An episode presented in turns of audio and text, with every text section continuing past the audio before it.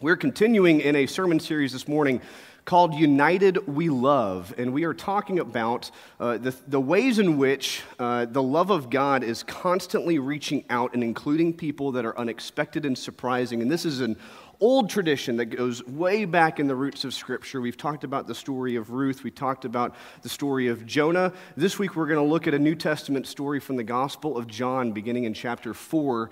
Uh, uh, if, it was, if there was a greatest hits of the New Testament, uh, this story might be in it. This is the story of the woman at the well, or the story of the Samaritan woman. And it's John chapter 4, and we're going to talk about the way in which this story uh, can open up a new way of understanding uh, the love of God and the inclusive nature of God's love, and the way that we, as followers of Jesus, are expected to reach out as well in the example of Jesus. So, with all of that being said, let's say a word of prayer before we read Scripture. We like to pray here at Lover's Lane and in Thrive because we believe that this book is not just printed words on a page, it's a living text. And when we invite the Holy Spirit to be part of reading Scripture, it can breathe new life into this text and allow us to see things we might otherwise miss. So let's pray. Gracious God, we give you thanks for this morning. We give you thanks for this place that we can worship, for uh, the gift of songs that maybe have, we've never sung before, but words that we found comforting this morning. God, we give you thanks for the story of this unnamed woman at a well in Samaria, and the way in which her interactions with Jesus reveal new ways of understanding who Christ is and why Christ came. And so, God, as we prepare to hear the story that I'm sure many of us in the room have heard several times before, and maybe some of us have never heard before, God, would you reveal it to us in a new way? Would you allow these words to come alive for us in a compelling way that, that leaps off of the screens and off the pages of our Bibles and into our hearts so that they change the way that we live? God, we give you thanks for the gift of your Son, Jesus, and it's in his name we pray. Amen. Okay, so beginning in verse 3 of chapter 4, it says this Jesus left Judea and started back to Galilee. So he's leaving the area of Jerusalem and heading back into Galilee. And in between Jerusalem and Galilee is this land called Samaria. Today, we refer to it as the West Bank, just to give you sort of a geographical location, right? But he had to go through Samaria, it says. Yeah, it would have been a very long roundabout path to, to not go through Samaria. He has to go through Samaria. And so he came to a Samaritan city called uh, Sychar. I believe that's right, but you don't know, so I'm just going to say Sychar, and you're going to believe me. There we go. Near the plot of ground that Jacob had given to his son Joseph. Jacob's well was there, and Jesus, tired out by his journey, was sitting by the well. It was about noon, meaning it was hot, hottest part of the day. A Samaritan woman came to draw water, and Jesus said to her, Give me a drink. I would have said, Jesus, you didn't say the right word. Please. His disciples had gone to the city to buy food. The Samaritan woman said to him, How is it that you, a Jew, ask a drink of me, a woman in Samaria? And then the Bible gives you a little hint Jews do not share things in common with Samaritans. Jesus answered her, if you knew the gift of God and who it is that is saying to you, Give me a drink, you would have asked him, and he would have given you living water. The woman said to him, Sir, you have no bucket, and the well is deep. Where do you get that living water?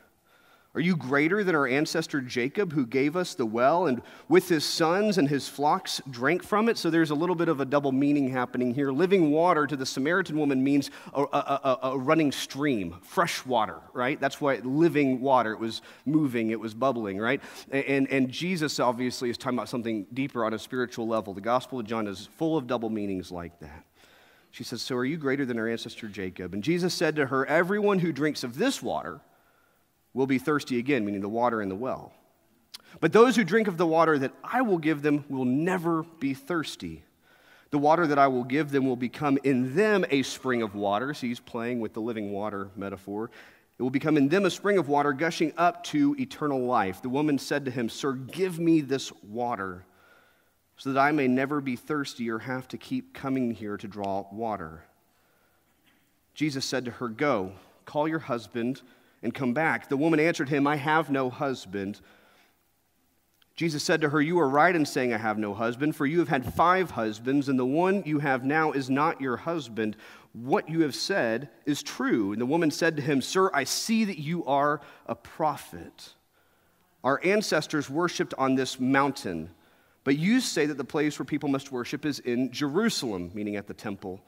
Jesus said to her, Woman, believe me, the hour is coming when you will worship the Father neither on this mountain nor in Jerusalem. You worship what you do not know, we worship what we know. For salvation is from the Jews. But the hour is coming, he says, and is now here when the true worshipers will worship the Father in spirit and truth, meaning not tied to a physical location. For the Father seeks such as these to worship him. God is spirit.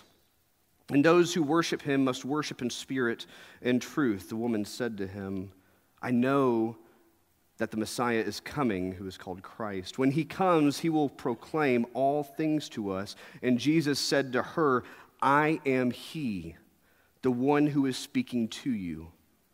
And just then his disciples came. They were astonished that he was speaking with a woman, but no one said, What do you want? or Why are you speaking with her? Then the woman left her water jar and went back to the city.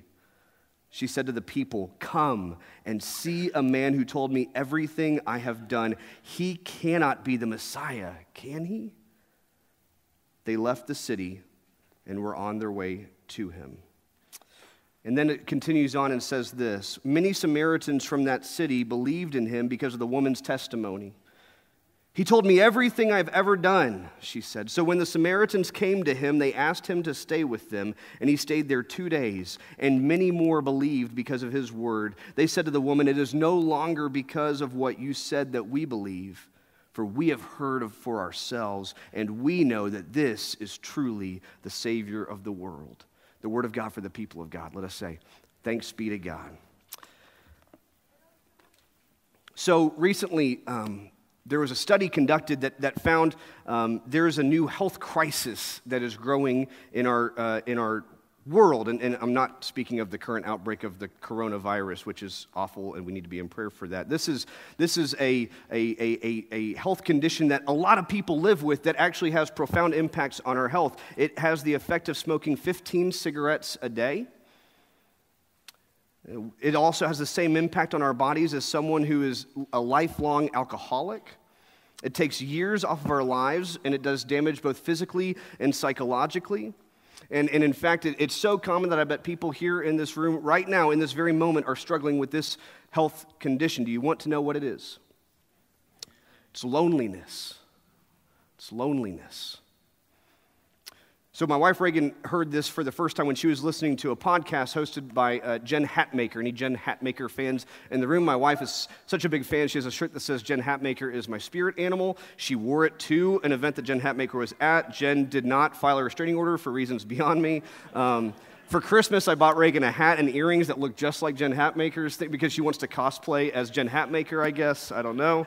Um, so she was on this, she, she has her podcast, and, and she um, was talking with a woman named Shasta, Shasta, Shasta, Shasta Nelson, um, who's another Christian leader, and um, she devotes her ministry to understanding relationships and especially meaningful friendships. And she said that as she learned more about the health effects of loneliness, she discovered that doctors, when treating patients for obesity, chain smoking, or alcoholism, learned that in order to give their patients the best fighting chance at being successful in their health goals, they needed to get their patient to some friends, right? They had to break through this loneliness epidemic first. It's a powerful enemy in our lives. A lot of us in this room may feel, may feel lonely right now. You may have felt lonely this week or this month. And as we consider what it means to be a church who is reaching out in the same spirit that God's love reaches out, then we need to be able to address loneliness and realize that this is something that we have to be willing to attack head on. I bring that up because the woman at the well was lonely. Now, there's a lot that, that people have said about the woman at the well, and, and the reality is there's a lot that we don't know. Sometimes people confuse this story with the story of the adulterous woman the woman that was about to be stoned to death, and Jesus says, uh, Stop, he, let who, who is without sin cast the first stone, and then he tells the woman, Go and sin no more, right? That's not this story. Um, sometimes we try to read into the text that this woman was an adulteress, and we'll talk about the five husbands thing here in a second. Um, but what we do know is that she was visiting the well at noon. And whatever we want to assume about that, the reality is that most people don't go to wells at noon because it's hot, right, Texas? Imagine going to the well at noon on a hot summer day. Do you think a lot of folks are going to be joining you for that trip? No, that's a lonely experience. And, and we know in the story that Jesus is sitting there and only she is mentioned. Nobody else is around. It's just the two of them. You know, why would she choose to willingly go by herself to the well at noon? That doesn't make a lot of sense unless she's a lonely person. Jesus is willing to risk a lot to break through that loneliness, right? Because a lot of times people who are lonely are not lonely by choice. Sometimes we are. Sometimes we make decisions in our lives that push people away, and we end up lonely as a result. But a lot of times people are lonely simply because uh, of systems around them or because the, the, the, the, life that they're caught in, and it's not a, a choice that they're making. Jesus had to be willing to cross some barriers to break through her loneliness. The first it mentions in the text is the fact that he's a Jew and she's a Samaritan. Why does this matter, right? We hear, you remember the story of the Good Samaritan right? Samaritans come up in the New Testament as people who were seen as kind of the enemies of the Jewish people. And the reason for that goes back several hundred years, back in like 700 ish BCE, when um, the Samaritan people, or who would become the Samaritan people in this northern land, were conquered by the Assyrians. And that sort of separated them from the Jewish people. As a result, they decided that they needed to have a new place of worship because worshiping was really tied to a physical location in those days. And so they began worshiping at a place called Mount Gerizim. When she says in here, our people used to worship, our people worship on this mountain, she's talking about this mountain that's right by this well, Mount Gerizim. And back in those days, the whole issue between the Jews and the Samaritans came down to this mountain that they were worshiping at versus the temple that the Jews worshiped at. It is a half a day's walk from the mountain to the temple, right? Think about how far you could go in a half a day's walk. Not very far, right? That's the distance that separated their beliefs, and yet for them, it was an eternity. I, I brought this up in the story of Ruth, uh, but it bears repeating that, that I wonder those things that divide us today, how in 100, 500, 1,000 years will people look back and go, that's what you were worried about? That's what you thought was worth fighting and dying over? I mean, here's Mount Gerizim in the temple. It's a half a day's walk, and for the Jews and Samaritans, it was everything, right? That's the first boundary he had to break. The second was that he was a Jewish man and she was a foreign woman. These two things don't go together, right?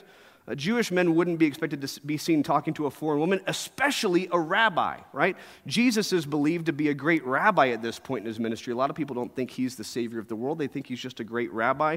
Rabbis don't talk to women, especially foreign women. That's a big no no for a Jewish rabbi to do. Lastly, he asks her for a drink which you might think is a relatively benign request.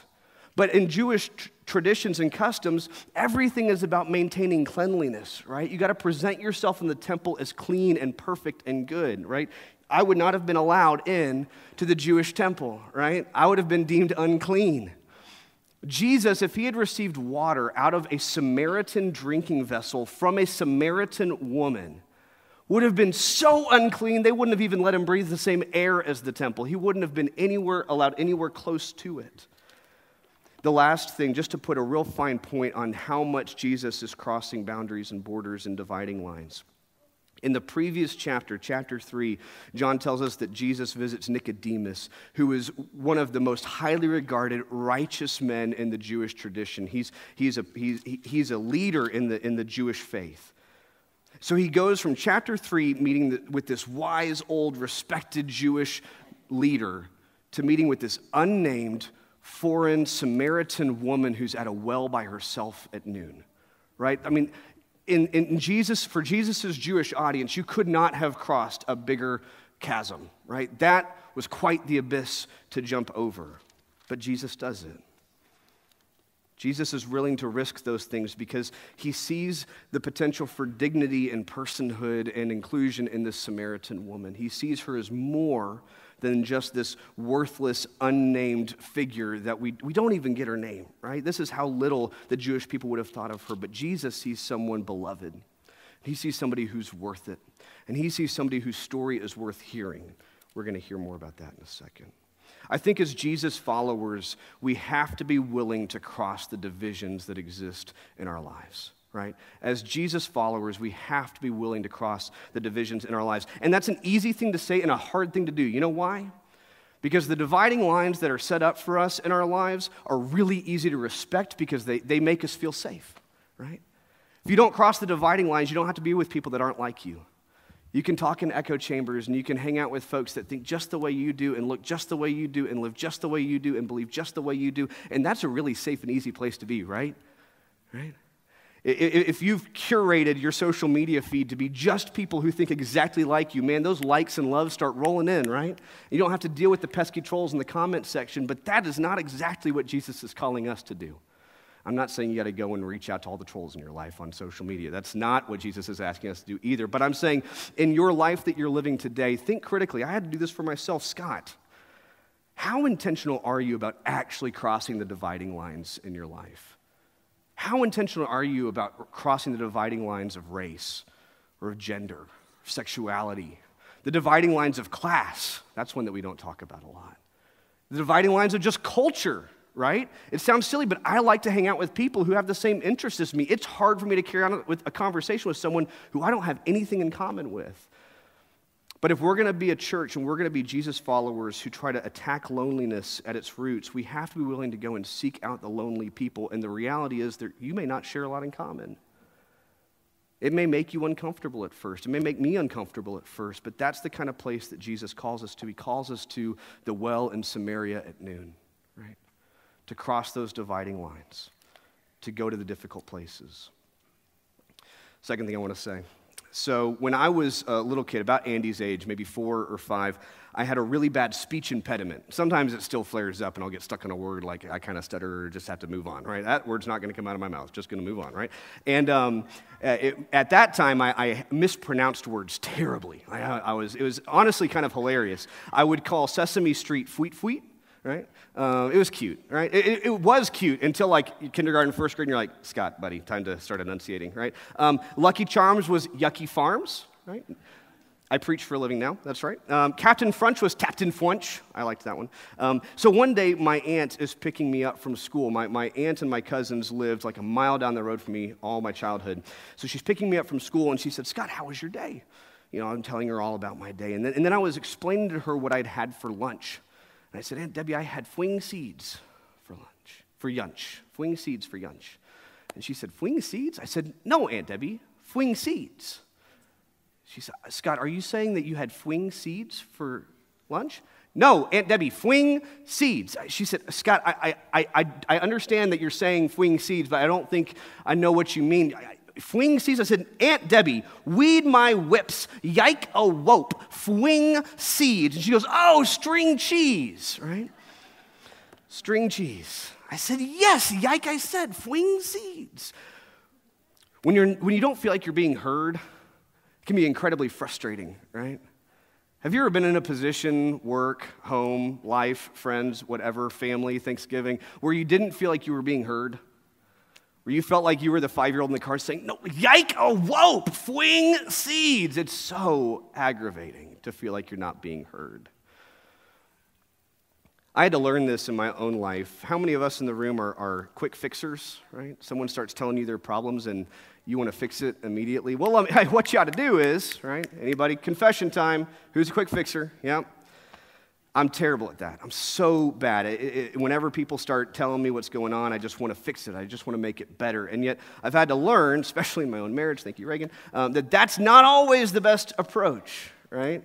There's a great episode of Parks and Rec where one of the characters has to learn that um, the, the, the, woman that he's with does not really want him to fix everything. Uh, in, in fact, all she wants him to say is, That stinks, I'm sorry. Four words, right? That stinks, I'm sorry, right? Four words, that, that right there is a sermonette that'll save your life. Uh, married couples in the room, someone needs to hear that. Say amen, somebody, right? That stinks, I'm sorry. Say it with me now, right? Um, there are times when people simply need to be heard, right? Reagan doesn't need me to fix her life. She just needs me to recognize that it's hard, that it stinks, that I'm really sorry that she's in it, right? She'll figure it out. She's pretty smart, right? I'm not that smart. I think I am when it's not me in the middle of the mess, right? Um, some people just need to be heard. There have been times when you've just needed to be heard. You didn't need someone to fix it for you. Jesus does the same thing for this woman, right? He doesn't try to fix her whole life in one conversation. he sits down with her, and, and, let's talk about the five husbands thing for a second, because he says, Go and get your husband. She says, Well, I don't have a husband. He says, You're right. You've had five husbands, and the one you're with now is not even your husband. Now, like I said before, people at times will read into the story that that means that she was uh, divorced multiple times, which is hard to, to believe since women didn't really have the autonomy to, to ask for divorce in those days in the Jewish culture. Or maybe it was that she was supposed to be seen as something of an adulteress, but if you're an adulteress, you're not getting married five times, right? The word's going to be out on that, and, that, and that, that, that's not going to happen. It, it's more likely one, a couple of things. Number one, it, there was a historical practice called levirate marriage, right? And this is what Ruth, if you remember the Ruth story from a couple weeks ago, this is what Ruth participates in when she goes and finds Boaz, a next of kin for her deceased husband. In those days, as a woman, if your husband died, you had to go to the brother or the next brother or the uncle and hope that they took you in as one of their wives, right? And so the, the likely reality is that she had just been widowed time and time and time again. Now, another way you could read this is that she's supposed to be kind of a metaphor for the people of Samaria who had been conquered over and over and over again, and yet still were not in relationship, were not wed to the God of the, of the Israelite people, right? So there's two ways that you can understand this, both historically or metaphorically. Here's the point in, in, sharing that with you Jesus doesn't try to fix that life, right? That life does not sound like a fun one to live. That sounds like she's had a really difficult life and it's led to her being at a well at noon. And Jesus is the, is the God of the cosmos, right? He's God incarnate. He has every power in his fingertips, and he doesn't fix it all for her in that moment. What does he do instead? He listens to her. He engages with her questions and her conversations. You know what's interesting is that he has the longest conversation in the entire New Testament. All of the Gospels, the longest one on one conversation that Jesus has is with this Samaritan woman. He hears her out. He answers her questions, even if they sound a little silly, right? She doesn't really get who he is at first, but he keeps talking. And he shows her that he knows who she is. He, he tells her her story without even her having to share it with him. He understands her in a deep and meaningful way. And that is what brings her to faith, right? Being heard, being seen. Have you ever felt like you weren't heard? Have you ever felt like you weren't seen? Or seen, but not for who you really were? That's a painful place to be. How life giving is it when you find someone who sees you and hears you for real? How does that feel?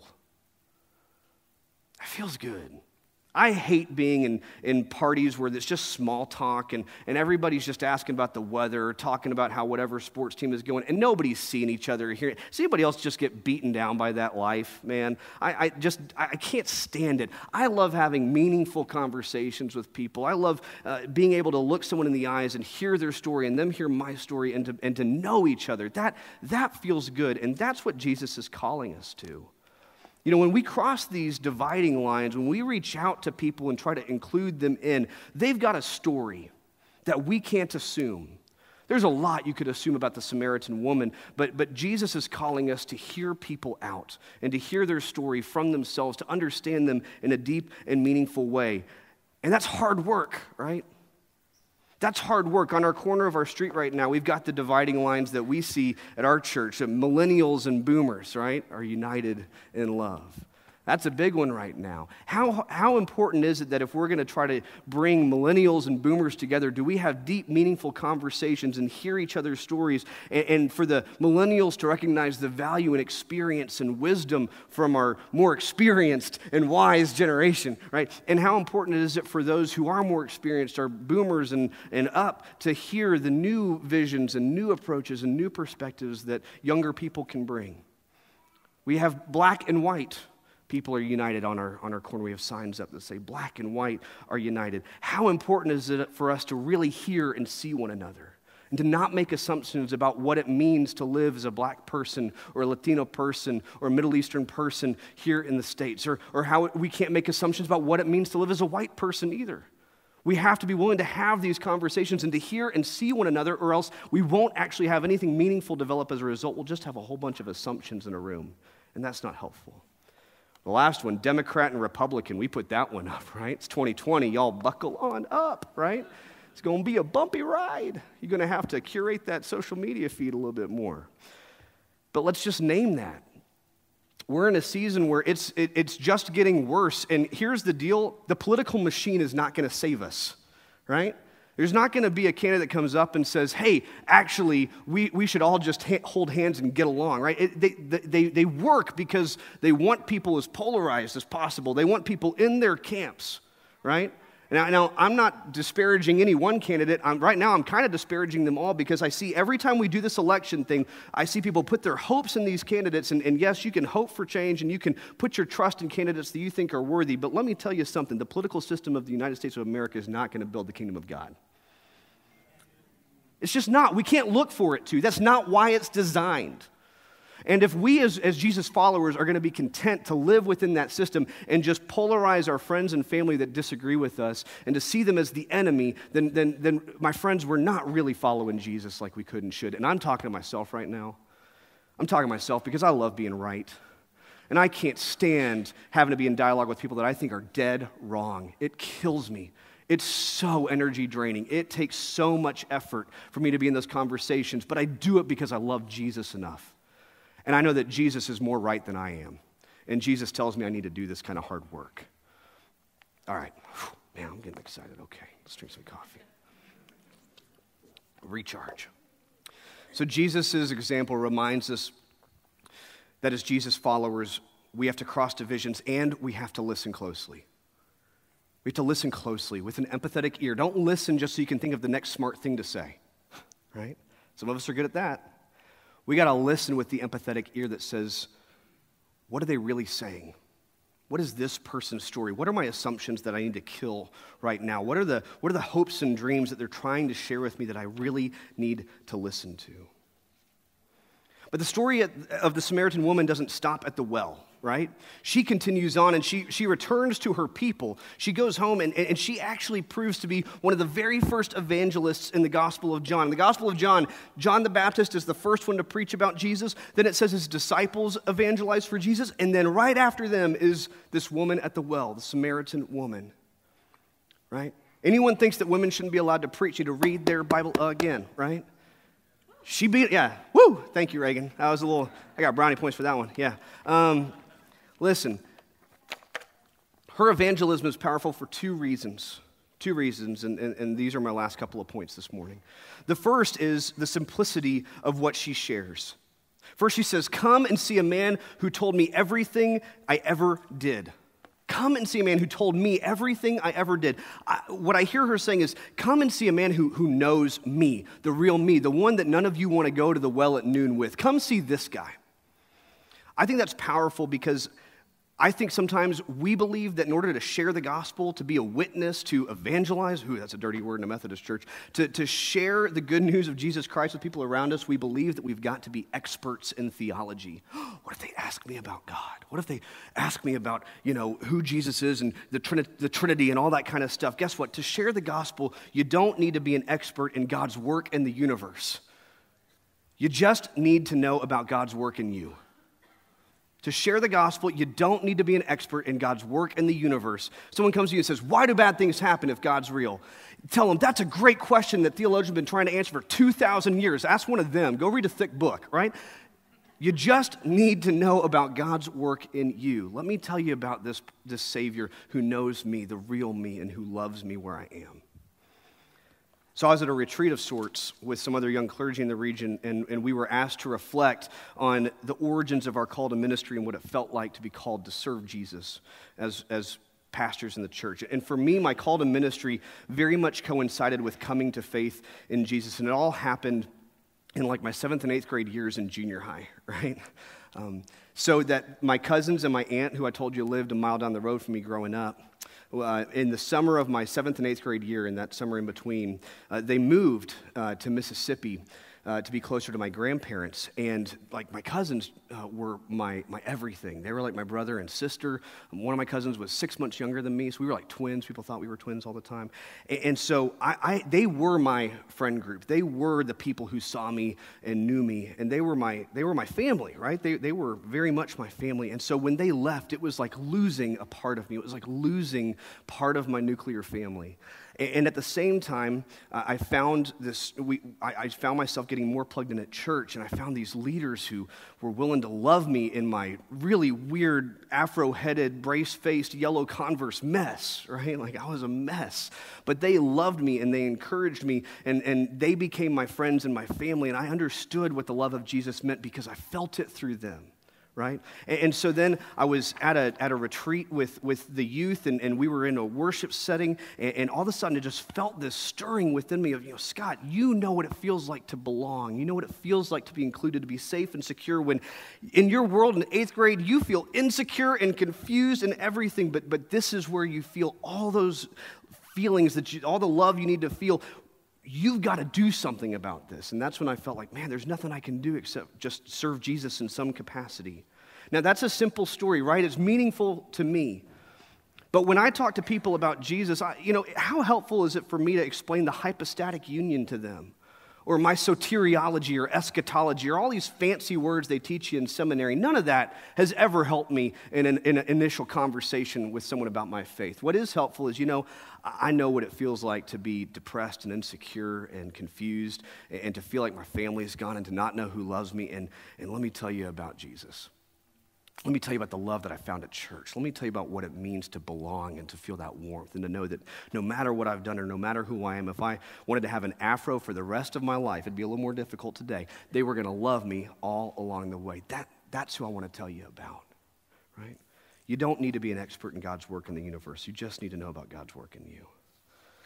The story of the Samaritan woman teaches us that Jesus' followers cross divisions, they listen closely, and they speak authentically. You might think that your story of faith is simple, but guess what? It matters, and somebody needs to hear it.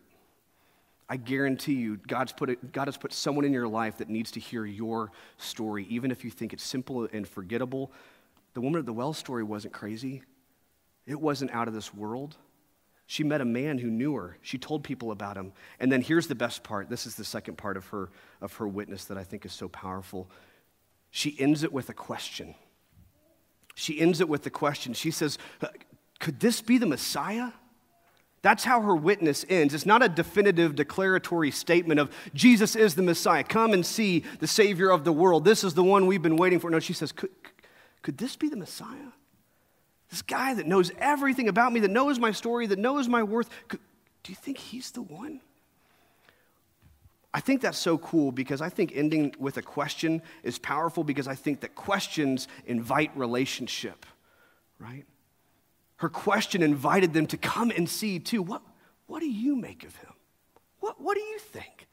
Right? I think about in my own life, uh, the relationships that I have, the, the people who, who are able to ask really good questions of me, that invites conversation, that invites relationship, especially when it's people who are different than me.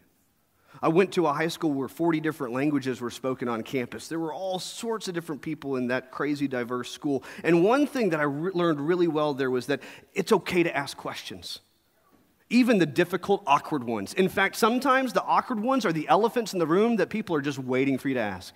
Just ask it so we can move forward, right? Questions invite relationship. And as Jesus followers, if we're going to cross divisions, if we're going to listen closely to people, if we're going to speak authentically about ourselves, we've also got to be ready to ask the right questions.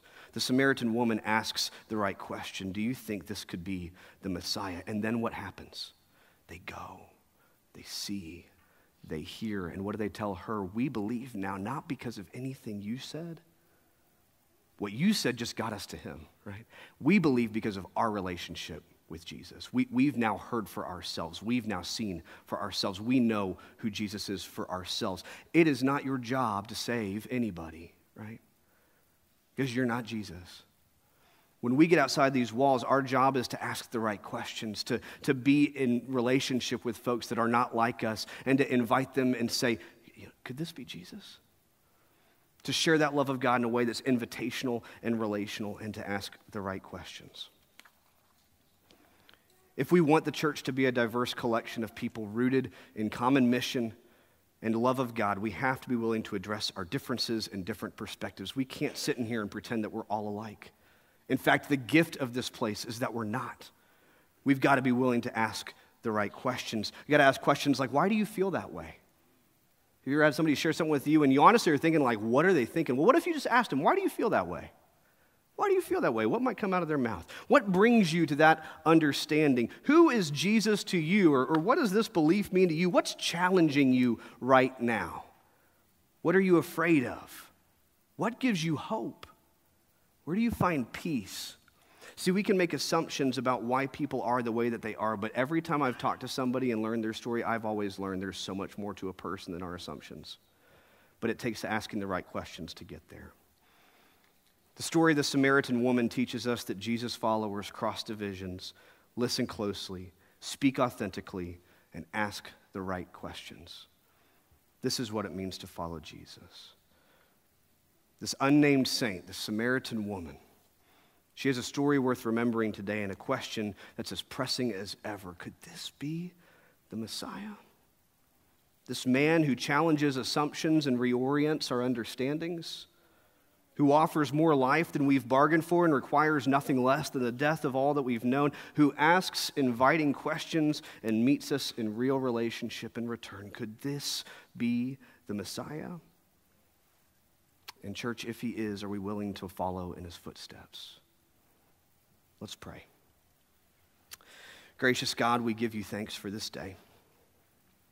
And we give you thanks to this unnamed saint of the Gospel of John, this Samaritan woman whom everyone was willing to write off as less than, as other, as enemy, as forgotten. But Jesus saw her and heard her and engaged with her and challenged her and answered her questions and offered her grace and love and dignity and in so doing, created one of the first evangelists, one of the first mouths to proclaim the gospel of Jesus Christ, even though she didn't have it all figured out. She wasn't as educated as Nicodemus. She wasn't as learned as the scholars of the Jewish tradition, but she knew Jesus. And she knew Jesus and what he meant for her life. God, as we consider what it means to be a church united through your mission and through your love. Call us to recognize that, that our diversity is a gift, but we have to be willing to step into those uncomfortable places, into those lonely places, to reach out and ask the right questions and to listen well and to speak authentically about who we are and who Jesus is to us. God, grant us the courage to be people that find the well at noon and spark up a conversation with the only woman sitting there. Call us to cross those boundaries and borders and dividing lines. Don't allow us to kneel at the altar of divisiveness, but instead to reach out, to invite others to ask the right questions to find for themselves who you are and what your love means to them. Thank you for this story and the way in which your scriptures always speak new life to us every time we open them up. All this we pray in the name of your precious and holy and resurrected Son, in the name of Jesus. Amen.